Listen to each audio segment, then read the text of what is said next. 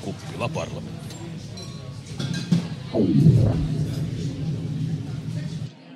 Tervetuloa Kuppila parlamenttiin. Täällä ovat jälleen linjoilla äh, parlamentaarikot tuota Pihla, Pihla ja, ja Vella ja Matias. Kiitoksia, kun olette jälleen, äh, jälleen tuota, päässeet kovin kiireisistä. Velhoske, sinä olet juuri tässä ää, ollut juuri tullut puhuja pöntöstä. Kerro, mitä siellä tapahtui. Olet ollut puolustamassa ministeriäsi.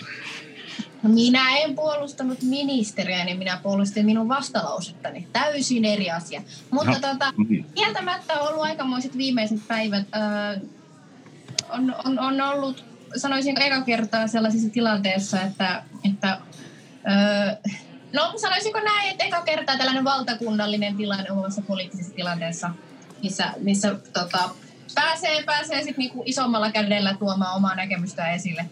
Mutta siis se, mitä tuon keskustelussa käytiin, oli tämä ministeri Pekka Haavistoon liittyvä äh, ministerivastuun kysymys, ja itse pidin puheenvuoron vastalauseen allekirjoittajana. Tai, ja, ja nostin tavallaan omassa puheenvuorossani esille sitä, että, että niitä syitä, miksi mä sitä vastalausetta niin tein.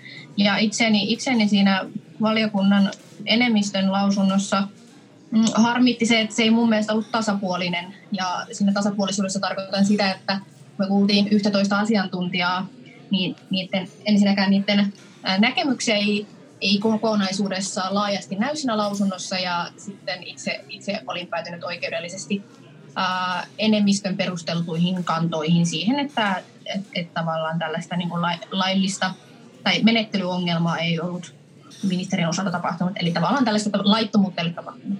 Niin tässä nyt verrataan hieman taaksepäin. Minä olin niin innoissani tuossa äsken, että en muistanut kunnolla esitellä teitä ja muutenkin on tässä tohkeessa tästä, tästä tuota perustuslakivaliokunnan ja ulkoministeriön ja ulkoministeriön ympärillä olevasta loiskiehunnasta. Tämä on siis Kuppila parlamentti Matias Mäkynen Vaasasta, Pihla Keto Huominen Mäntsälästä, kokoomus ja Matias siis SDP sekä Pella Foskreen vihreät Jyväskylä.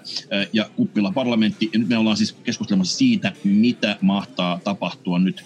Perustuslakivaliokunnalle, on, ovatko nyt, onko se nyt lopullisesti politisoitunut, siis kuvitelkaa poliitikot perustuslakivaliokunnassa, se on politisoitunut hirvittävää, vai, vai onko nyt, niin kuin viime vaalikaudella saamme kuulla muun muassa Ben suulla, että perustuslakitalibaanit ovat ottaneet vallan siellä tuota, meillä kuitenkin on täällä Kilkon syyttäjän äh, toimessa toiminut Pihla, Pihla, niin kerro sinä oman näkemyksesi, mitä sinä voit kommentoida tähän asiaan?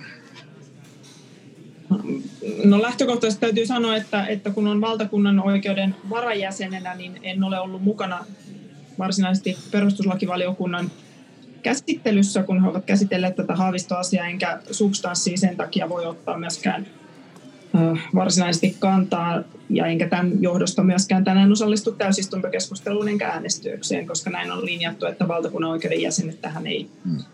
osallistu. Ja tämän johdosta niin kun itse olen nostanut lähinnä keskustelua liittyen tähän tapaus Haavistoon sekä tapaus Mäenpäähän, niin lähinnä sitä, että olisiko tällä hetkellä näiden tapahtumien johdosta syytä pohtia tarkemmin perustuslakivaliokunnan ja eduskunnan roolia ja mahdollisia vaihtoehtoja sitten erityisesti silloin, kun käsitellään ministerivastuuasioita tai kansanedustajien syytesuojaa liittyviä kysymyksiä. Että itse näkisin, että eri vaihtoehtojen punninta tässä tilanteessa on niin kuin tarpeellista. Tässä ainakin entinen oikeuskansleri tuota, Jaakko Jonkka on pohtinut tämmöistä, että nämä tämmöiset, tämmöiset keisit siirretään valtakunnan syyttäjälle, että ei antaisi poliitikkojen päättää, kun on päätetään kuitenkin kavereiden kohtalosta, mutta tota, onko Matiaksella tähän näkemystä tähän, tähän kysymykseen, jos valotaan tästä ennen kuin mennään purautumaan muihin? Kyllä se mun mielestä olisi, kyllä sitä kannattaisi ainakin pohtia, että kyllä tässä nyt on näkynyt sekä Mäenpääkeissä että tässä mitä politisoitumisen vaara ja, ja, ja, se tulee tietysti sitä lähemmäs, mitä enemmän käsitellään tämmöisiä henkilökysymyksiä. Ja, ja kyllä mun mielestä kun puhemies Vehviläinen nosti nyt tämän kysymyksen siitä, että, että voiko nämä muistutuksen tekijät osallistua asian käsittelyyn perustuslakivaliokunnassa tulevaisuudessa, niin se nyt on niin kuin varmaan ensimmäinen ja se niin kuin kevein, kevein, kevein uudistus, että otetaan ne muistutuksen tekijät pois sen asian käsittelystä, mutta, mutta kyllä sitten samalla mun mielestä olisi aiheellista pohtia myös näitä muita vaihtoehtoja, että onko se Pevin asia ollenkaan. Onko Bella ehtinyt, sä oot joutunut siellä olemaan myrskyn silmässä. Sulla kollega Oti Alanko Kahiluoto lähetteli sähköpostiviestejä lehtitietojen mukaan hallituskollegoille ja herätti sitten joku niitä vuosi eteenpäin ja sitten siitä A, vuotoon on asia, mistä pahastuttiin ja B, sitä, että avoimesti käytiin sähköpostikeskustelua. Tässä kohtaa entinen oikeusministeri Antti Häkkänen jossain keskustelussa taisi todetakin, että ei koskaan saa jättää jälkiä tekemisistä, että niin amatöörimäistä juonimista oli, oli hänen niin tavallaan riien välissä oleva, oleva kritiikkinsä. Jos kerran juonitaan, niin juonitaan niin, ettei jää jälkiä. Itse olen entinen toimittaja, silloin siis toimittajaintressissähän on se, että, että poliitikot jättäisi vaan paljon jälkiä, mitä pääsee sitten penkomaan, mutta onko, usko, Bella ei varmaan voi tätä asiaa kommentoida, mutta voit kertoa, mitä tuntui joutua niin kuin lyhyellä varoitusajalla kiirestuleen. No joo, mä en ota tähän sähköpostikeittiin millään tasolla kantaa. Plus, että minä en sitä sähköpostia saanut, niin en tästä nyt muutenkaan mitään. mutta, mutta tota, niin, siis Siis, siis mähän on pe- vihreiden perustuslakivaliokunta vastaava. Se, se tarkoittaa sitä, että... että joka niin, tapauksessa olisi ollut sen pohja. Mä olisin ollut joka tapauksessa siellä. Että se, ei, se ei muuttunut. Se, mikä siinä tilanteessa oli se, että mulla koronavilkku maanantaina vilahti ja sitten pitikin nopeasti päästä testeihin. Ja se oli se syy, minkä takia, minkä takia itse en ollut kokouksessa maanantaina ja tiistaina ja sitten keskiviikkona tulikin sitten vähän nopeammin. Mutta sitten itse on kuitenkin ollut koko vuoden tässä ja ne asiat on samat. Että tavallaan niin kuin asian näkökulmasta oli helppo helppo pompata mukaan siinä niin kuin kahden päivän kokous niin kuin poissaolon jälkeen, mutta totta kai mä luulen, että se olisi ollut idyllisempi, parempi tilanne, että mä olisin päässyt lomaan tänne tiistaina paikalla. Mutta korona-aikoina ei voi mitään välipistona kertokoon, että tämä on nyt ensimmäinen etänä suoritettu kuppilaparlamentti. Me tulemme tähän myöhemmin auditoon panemaan kuppilan kilinää taustalle, että se vaikuttaa siltä, mutta, tuota, mutta tämä tosiasiassa koronoista johtuen ja muistakin syistä, logistisista syistä johtuen hoidetaan nyt Zoomin välityksellä. Tuota, mutta miten, palataanko siihen, että, että niin kun tässä on peruskysymyksessä kuitenkin on se, että mitä ulkoministeri Haavisto teki viime kesänä – ja, ja, niin kun, ja, ja, ja anteeksi puolitoista, se on melkein vuosi mennyt tässä nyt, 19, mm. 19 kesällä aivan oikein. Ja, tuota, ja, ja tässä on tavallaan ollut semmoinen, niin kun, hän on roikkunut löysässä hirressä pitkän aikaa ja epäiltiin monenlaisesta pahuudesta, tuota, lain rikkomisesta ja pohdittiin sitä. Mutta eikö siinä ytimessä kuitenkin ollut se, että heti vaalien jälkeen oli ollut tämä, tämä alhollissa olevat suomalaiset oli ollut vaaliteemana, muista oikein ihan väärin muista, niin persut olivat yrittäneet tai ratsastivat sillä, että ei, ei saa tänne ketään tuoda. Ja vihreällä oli käsittääkseni myönteinen kanta siihen asiaan. Ja sitten taas Rinteen hallitus ei saanut muodostettua poliittista mielipidettä, jolloin sitten ulkoministeri lähti ikään kuin itse hoitamaan asiaa eteenpäin ja, ja niin kuin yritti velvoittaa virkamiestä ottamaan käytännössä poliittisen vastuun siitä asiasta, joka sitten kieltäytyi siitä ja, ja, ja sitten syntyi episodi, joka sitten tämä jääkin jättöön, on mistä loppujen nyt sitten pohditaan. Eli tavallaan kysymys kuuluu, pitääkö kaikkien noudattaa lakia, vaikka oltaisikin hyvässä, hyvällä asialla? No, mun on kyllä pakko sanoa nyt tähän. Tä, tässä niinku, nyt, nyt on pakko sanoa, kun siis eihän kukaan ole sanonut niin, että lakia ei pitäisi noudattaa niin kuin kaikissa tilanteissa pitää lakia noudattaa. Eihän, eihän niin kuin kukaan ole laittanut vasta... Kansallistottelemattomuus on tavallaan haastaa tuonkin, mutta tavallaan niin, niin Joo, mutta, mutta, mutta sitten sit totta kai jos laki rikkoo, niin pitää olla valmis niihin, niihin seurauksiin. Mutta mut tavallaan tässä kysymyksessä, kun tuolla salissakin oli yksi sellainen jotenkin, jotenkin minun mielestäni harhainen näkemys siitä, että tavallaan tähän kyseiseen kolmanteen kysymykseen tästä, että, että onko ulkoministerissä menetetty laillisesti, kun konsulipäällikkö tuomista on siirrytty, pyritty siirtämään toisiin tehtäviin. Ja tosi monet hokee, että tämä ei liity niihin lasten oikeuksiin tai millään tasolla, tämä ei liity niihin alhoille, tämä on vaan niin kuin ulkoasian niin kuin ministeriön sisäinen ää, tällainen niin kuin prosessuaalinen ongelma. Mutta sitten ja tähän, tähänhän ollaan joltain osin myös päädytty siinä perustuslakivaliokunnan lausunnossa. Mutta kun tarkastellaan sitä toiminnallista tarvetta, mikä pitää olla sen virkamiehen siirtämisen taustalla. Jos ei ole toiminnallista tarvetta, niin silloin, silloin on niin kuin toimittu lainvastaisesti. Ja itse tämän vastalauseen allekirjoittajana olen eri mieltä siitä perustuslakivaliokunnan näkemyksen kanssa, että onko toiminnallista tarvetta vai ei. Ja siellä oli osa asiantuntijoista sitä mieltä, että, että kyse oli vain pelkästään luottamuspulasta ministerin ja virka, virkamiehen osalta, ja se pelkkä luottamuspula ei itsessään oikeuta uh, tai ei täytä tätä toiminnassa tarvetta ja sitä kautta oikeuta siirtoon.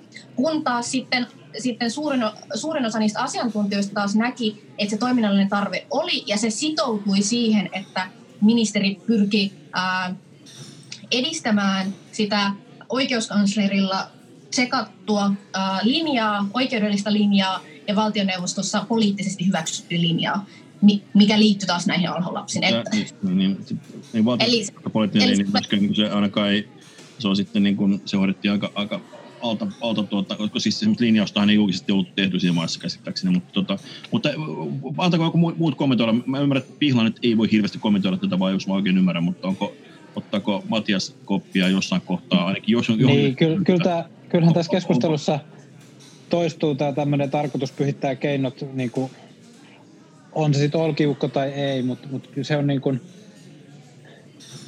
mä en usko, että kukaan niin kuin haluaa, haluaa semmoista tilannetta, että tässä nyt niin kuin ministerit jollakin tavalla ky- toimisi kyseenalaisesti, vaan sen takia, että toimivat sen enempää hallitusohjelman tai minkään muunkaan niin kuin hyvän tarkoituksen takia. Että kyllähän meillä näitä prosesseja pitää noudattaa. Nyt, nyt enemmistö päätyi näihin moitteisiin, mutta ei tässä syytekynnys silti niin kuin ollut lähelläkään ylittyä, niin mä en oikein tiedä, et tässä on niin kuin, mun mielestä epäloogisinta on silloin se tämä perussuomalaisten vastalause, kun he ovat, tämä perussuomalaisten niin epäluottamuslause Haavistolle, kun he ovat kuitenkin tähän PEVin enemmistön kantaan lähteneet mukaan.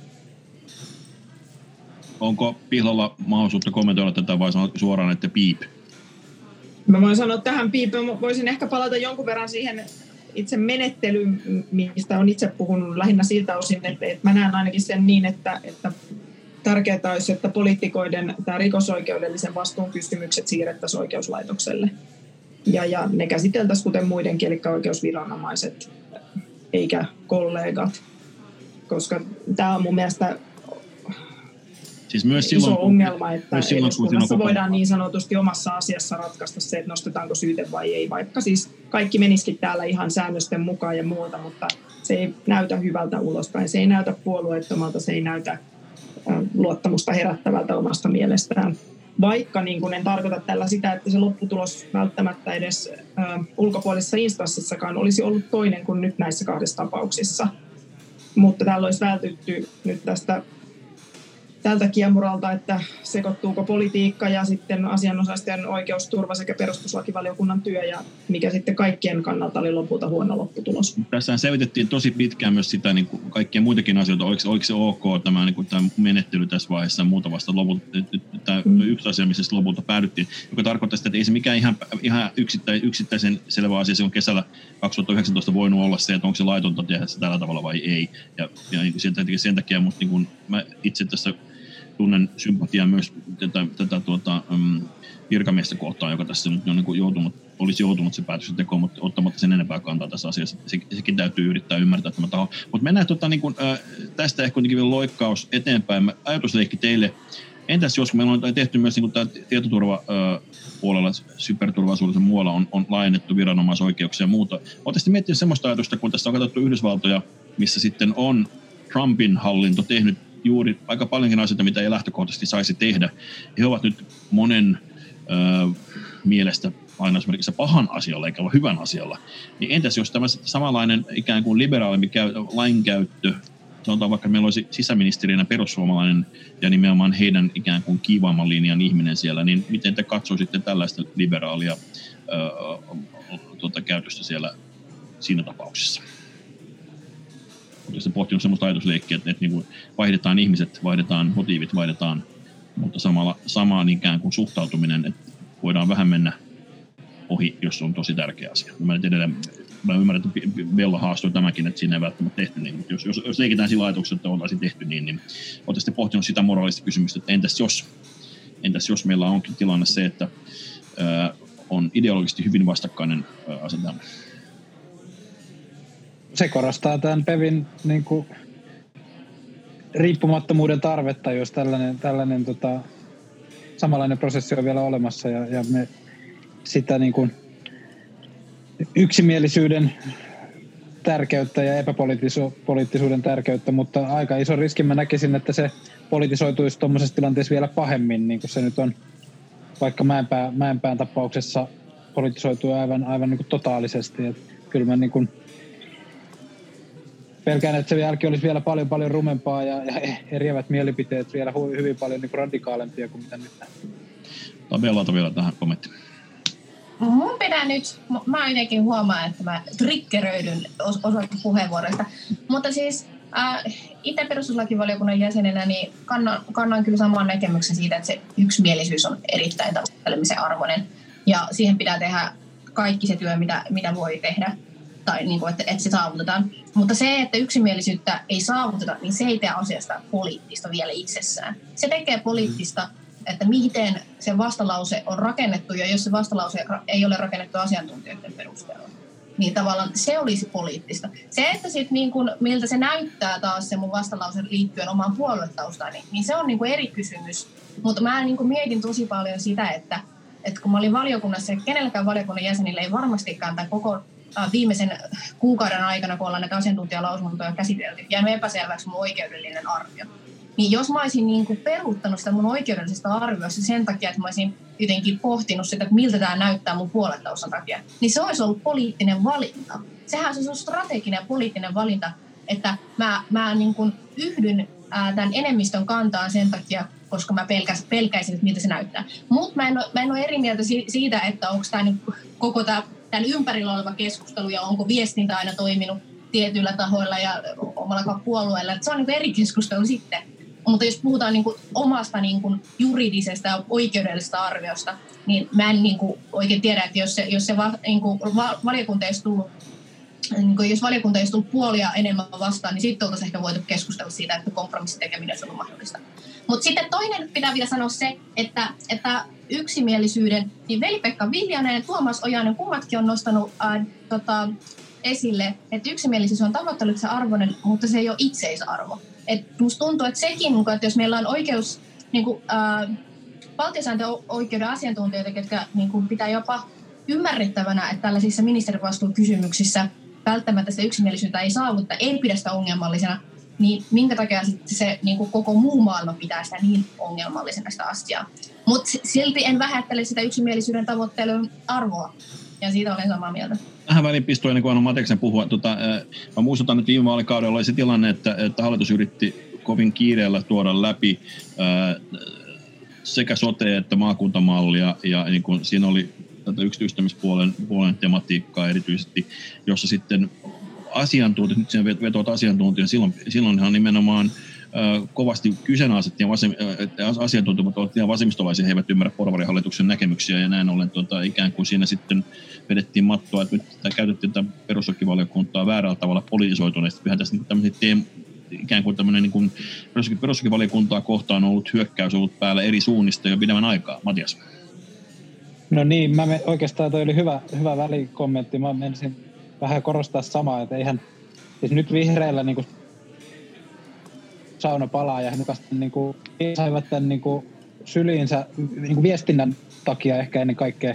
Mun mielestä vihreät ei ole tässä niin kuin se asia niin kuin politisoija lähtökohtaisesti, tai mä, mä en niin kuin ainakaan Bella tuossa äsken omassa puheenvuorossani niin kuin tarkoittanut syyttää, vaan nimenomaan sitä, että tässä on nimenomaan pidempään, useamman keissin ajan jo viime hallituskaudella. Varmasti niin kuin ehkä voi sanoa, että koko sen ajan, kun on vaikeampia asioita käsitelty nykyisen uuden perustuslain aikana, niin siellä on ollut ihan selviä tämmöisiä ristiriitoja ja se on, sitä on politisoitu ja, ja se on tietysti myös ihan osan poliittisten toimijoiden niin kuin ääneen lausuttu tavoitekin, että meillä ei pitäisi olla perustuslakivaliokuntaa, vaan tämä mm. tuomioistuin ratkaisu, mitä mä itse pidän niin kuin aika huonona. Tai, tai niin kuin se on vain niin poistaa yhden työkalun meidän nykyisestä työkalupakista, että me etukäteis kontrolli otettaisiin pois ja pidettäisiin pelkkää jälkikäteiskontrollia, mikä jo tänä päivänäkin on mahdollista. Meillä on korkeimmilla tuomioistuimilla mahdollisuus myös tähän jälkikäteiseen kontrolliin, mutta tietysti sitä voi, sitä voi aina vahvistaa, mutta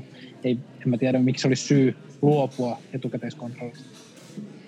Haluatko Piila kommentoida, joka tuossa aikaisemmin kannatti tätä omaa oikeusastetta tarkoittaa sitä, että meillä ei olisi enää tämmöisiä etukäteistsekkaus, vaan se ikään kuin lisäpalvelu siinä vaiheessa, kun tulee tämmöisiä hankalampia keissejä?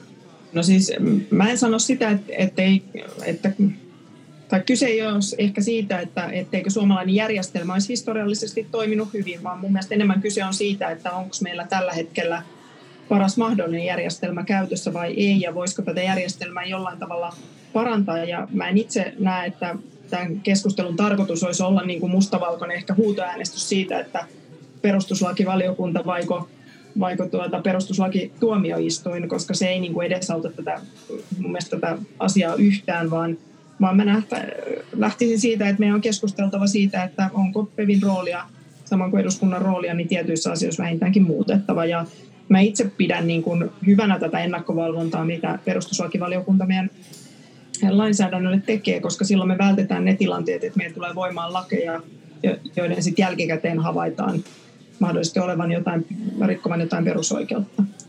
Väheksymättä peruslakivaliokunnan mer- keskeistä merkitystä, kun päätätte ihan superisoista asioista, jotka sitten saattavat muuttaa koko elämäämme niin siitä huolimatta tällä viikolla meni hupsahtaa ainakin eteenpäin asia, mistä viime vaalikaudella nimenomaan perustuslakivaliokunnan kohdalla jäi solmuun, eli sote-uudistus.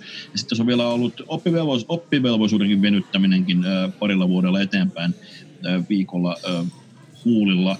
Piila, haluatko ottaa oppivelvollisuudesta koppia, kun te teitä aina syytetään siitä, että muistakaa, perus, te vastusitte aikoinaan peruskoulua, teillä ei ole oikeutta puhua nyt enää opetusasioista, ja sitä paitsi kun teillä oli viimeksi opetusministeriin leikattiin koulutusrahoja, joten, joten olkaa nyt ihan hiljaa, kun puhutaan koulutuksesta. Niiletkö se nämä vaimentamisargumentit, Piila? No en, en ihan niele niitä, koska tavallaan täällä hallituksen oppivelvollisuuden pidentämisen se tavoite on ihan oikea. Että tämän päivän yhteiskunnassa niin nuoret ei pärjää pelkällä peruskoulutodistuksella, mistä mä luulen, että me ollaan kaikki ihan yhtä mieltä. Mutta, mutta sitten taas en ole vakuuttunut siitä, että esitetty malli tästä oppivelvollisuuden pidentämisestä olisi kaikista järkevin ratkaisu, varsinkaan tällä hetkellä, koska tässä uudistuksessa niin suurin osa rahoituksesta menisi näihin oppimateriaaleihin ja koulutkuljetuksiin, eikä se takaisi kenellekään kuitenkaan sitä toisen asteen tutkintoa, koska eihän se toinen aste pääty ihmisen täyttäessä 18 vuotta, ja johon tämä oppivelvollisuus oltaisiin nostava, nostamassa. Ja mä itse ehkä varsinkin nyt tämän koronakevään jälkeen, kun seurasin oman poikani luku- ja kirjoitustaidon oppimista ja toimin siinä opettajana, niin, niin olisin mieluummin priorisoinut ja kohdentanut näitä rahoja enemmän nimenomaan tuonne peruskouluun ja erilaisiin oppilaiden tuki, tuki- ja ohjauspalveluihin ja nimenomaan, että siellä meillä on ammattitaitoisia opettajia, ohjaajia sekä sitten luokkakoot on riittävän pieniä ja sitten myöskin lasten ja nuorten mielenterveyspalveluihin, koska mä näen, että siellä on niin kuin se suurin ongelma, millä meidän nuoret syrjäytyy, niin on se, että, että meillä on liian iso määrä nuoria, jotka valmistuu meidän peruskouluista ilman riittäviä lukukirjoituslaskutaitoja.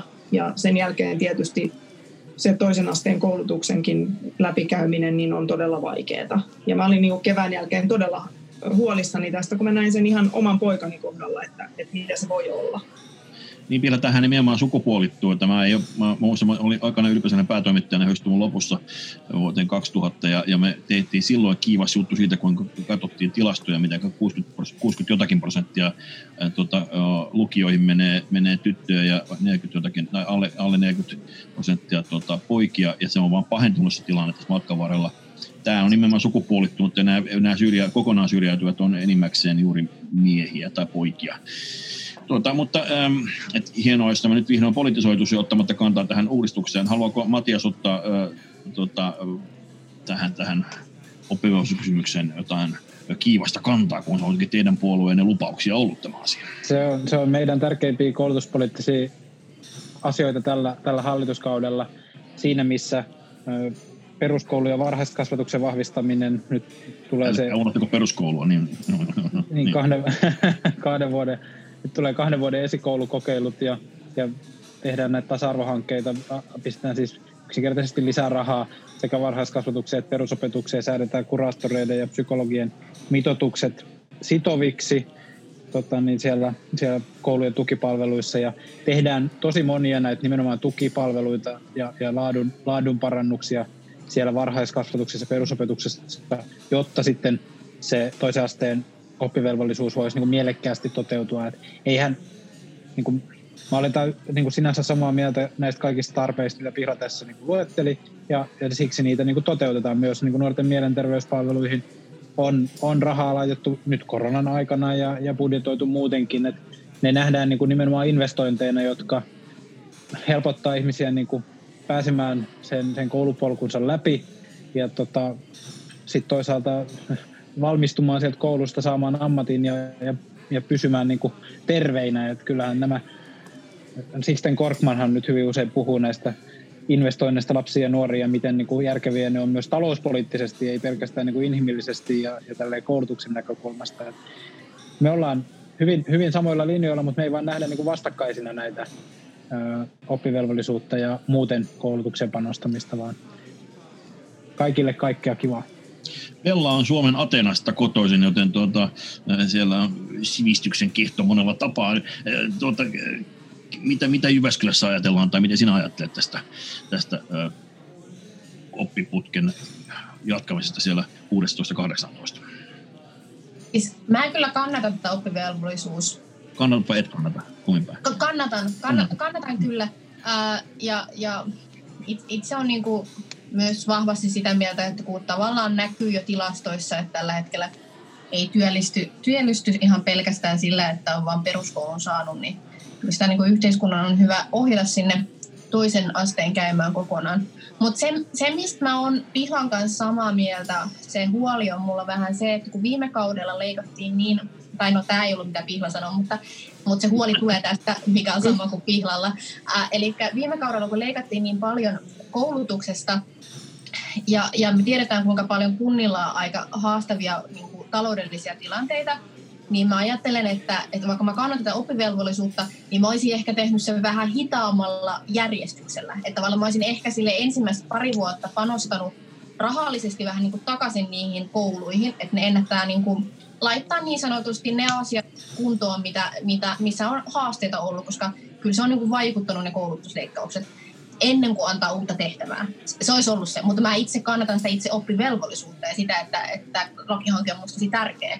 Mutta tota, mä olisin ehkä niin kuin, sille antanut vähän, vähän niin kuin enemmän aikaa siihen, siihen, että se tulee voimaan. Ja ehkä silleen, niin kuin pari, pari vuotta sille ei vaan panostanut sinne rahallisesti ja sitten sen jälkeen laittanut sen. Mutta tota, itse asiasta on, niin kuin, pidän tosi tärkeänä aika, kohta aika loppumaan kesken, joten totta kai me avataan vielä keskustelu sotesta, vaan, koska sehän ei vie aikaa, se on ihan pikku, pikku, pikku juttu. Mutta tuota, viime vaalikaudella oli tilanne, missä, missä ikään kuin ähm, nyt karkeasti äh, yleistäen ikään kuin äh, kokoomus sai tämmöisen valinnanvapauskortin ja, ja keskusta sai maakuntakortin. Ja se maakuntakeskustelu meni vähän sillä niin kuin, tai sitä ei käyty, eikä myöskään keskusta onnistunut motivoimaan selittämään meille, miksi, miksi valta pitää viedä maakuntiin. Mä itse olen perehtynyt Sveitsin suoraan lähidemokratia. Mä itse kannatan tämmöistä federaatiomallia Suomiin, mutta puhutaan siitäkin myöhemmin. Mutta miten, nyt, nyt mä oon kuullut kokoomuksen puolelta, että nyt tämä enää ei kiinnostaskaan tämä viime vaalikaudella niin hirveän hyvältä vaikuttanut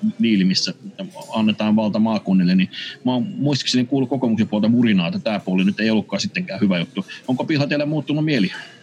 Tässä asiassa, vai miten sinä näet tämän sote-kuvion nyt, tämä sote light-versio, niin nyt tässä on menossa läpi? No siis sanotaan näin, että keski-Uudellamaalla sote-kuvio ei ainakaan kuulosta kovin hyvältä, koska tällä hetkellä se tarkoittaa sitä, että leikattaisiin 20 miljoonaa euroa, mikä tarkoittaisi käytännössä 340 sote-ammattilaista ja heidän irtisanomistaan. Ja ainakin niin kuin Keski-Uudellamaalla, kuten monilla muillakin alueilla, on toteutettu jo merkillisiä tai merkittäviä niin kuin paikallistason sote-uudistuksia. Ja meilläkin on siellä keusote. Ja nyt mm. tavallaan tuntuu vähän niin kuin, että tästä että, että tehtiin töitä siihen, että saadaan leveämmät hartiat ja muuta, niin rangaistaan. Kuulostaa epäreolta. Nimenomaan se on totta, että tässä on niin kuin ainakin, ainakin nyt esillä olessa mallissa on, on, on, on ikään kuin tänne Etelä-Suomen raippaa. Mitä sanovat, mitä sanovat tämän ikään kuin häviävä, häviävän, äh, kuvioissa häviävän Etelä-Suomen äh, niin kuin vastapuoli, eli Jyväskylä ja Pori, Pori korjaa Vaasa tähän, tuota, tähän väliin. No, Jyväskylähän kanssa kuuluu kaupunkina kuuluu häviäjien joukkoon, hmm. ja, ja, tota, mutta sitten Keski-Suomi, Keski-Suomi on sitten saaja, että se niin kuin, jakautuu sitä kautta, mutta Mä itse, itse pidän niin kuin tavallaan sitä, että sitä rahaa siirretään jokseenkin sieltä Etelä-Suomesta ää, muualle, niin perusteltuna silloin, kun se liittyy siihen sairastavuuteen. Siitähän tästä on kysymys. Mm. Siitä, että eri alueilla on erilainen tarve ja eri alueilla sairastetaan enemmän ja osa johtuu siitä, että on iäkkäämpää porukkaa. Eli tavallaan sellainen tilanne, että sitä rahaa ei siirtyisi missään tapauksessa, niin se ei ole vaan niin kuin mahdollista, jollei sitä rahapottia niin suurenneta ihan huomattavasti paljon. Eli mä ajattelen, että sellainen järjestelmä, mikä perustuu siihen tarpeeseen, niin kyllä minä nyt sellaisen haluan. Mutta se, että et tavallaan mun mielestä olisi niin epäoikeudenmukaista mikään muu muun. Mutta totta kai mua yksi asia siellä harmittaa niin kuin tosi paljon. Ja se yksi asia on se, että se ihan vähän rokottaa tämä niin kuin rahoitusjärjestelmä sellaisia kuntia, ketkä on tehnyt tehokkaasti palvelut. Eli periaatteessa se laskee keskiarvo niihin palveluihin. Ja jos joku kunta onkin pystynyt tuottamaan ne hyvin ja tehokkaammin ne, niin se kunta menettää enemmän, mitä se on laittanut siihen sosiaali- ja terveyspalveluihin. Sitten totta kai voi kysyä sitä, että on, onko se kunta oikeasti tehnyt hyviä palveluja, jos ei ole laittanut tarpeeksi keskimäärin rahaa, mutta ainakin nyt on osoitettavissa, että usea kunta sellainen, joka on oikeasti niin sanotusti hoitanut hommansa hyvin ja tehokkaasti, niin keskimäärin menettää, kun joku toinen, joka olisi siitä saattanut hoitaa vähän hommansa vähän lepsummin saattaa saada. Niin se on ehkä sellainen pieni vivahde, mikä voi kokea epäoikeudenmukaisena, mutta se kokonaiskuva siitä, että että tarpeen mukaan, niin se on mun mielestä oikeudenmukaista. Meidän täytyy ihan juuri lopettaa, ja, mutta tota, niin, meidän piti puhua, saatte vielä lyhyet puheenvuorot tästä, tota, niin, niin, äh, mutta tota, tässä piti puhua. Meillä oli suuri EU-keskustelu ja kävi vielä niin, että tällä viikolla vielä etenivätkin asiat tuolla EU-ssa.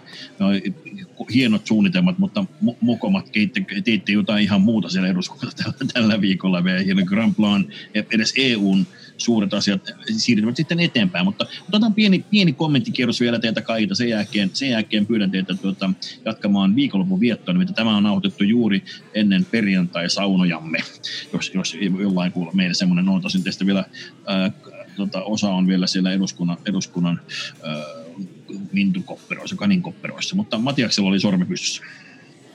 Niin, Pohjanmaa on ja Vaasan, Vaasan sairaanhoitopiiri on Suomen terveimpiä alueita, joten me ollaan myös sairaanhoitopiirinä tai maakuntana tai alueena tota, häviäjien joukossa 17 miljoonaa euroa laskennallisesti. Siis kaikki alueethan saa lisää rahaa, mutta siitä tämä oli kuin laskennallinen miinus siihen yhdeksän vuoden päästä koittavaan, jos jatkettaisiin nyky, nykymallilla ja miten rahoitus nousee.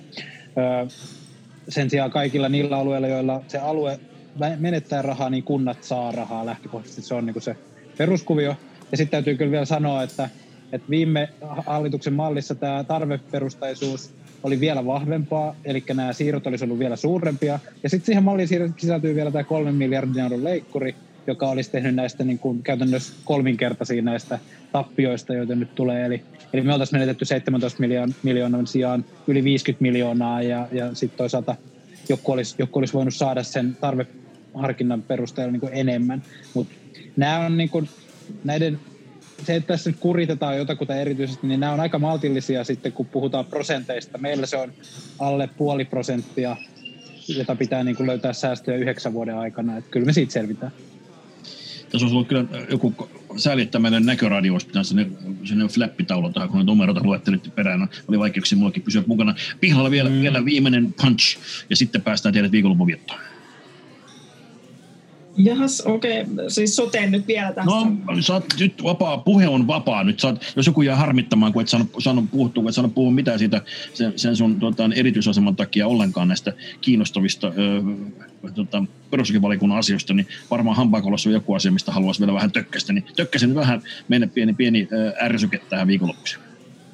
Jaha, no Onko kun me ei päästy siitä EU-sta puhumaan ja, niin, niin, ja mihin sitä koronarahaa pitäisi käyttää, niin haluan siinä vaan sanoa, että, että, että mä näkisin, että siinä olisi hyvä paikka saada rahoitus tuonne Kehä Vitosen kehittämiseen tuonne Uudenmaan poikittaisväylään. No niin, siinä meillä on haaste seuraavaan EU-keskusteluun. Kehä 5, ihanaa, ihanaa. Kehä, Kehä 5 ei ole Hangosta Porvooseen, turvallisesti. Hangosta Porvooseen. Eikä, Joo, eikä ja Pitstoppin ainakin Mäntsälä pitää pysähtyä sinne uuteen kulttuurimeijeriin. Ja nythän meillä on Jimmy Islamokin siellä, niin Sikalassa vanhassa. No niin, näihin kuviin, näihin tunnemiin Kuppila-parlamentti kiittää. Kiitos. Kiitos.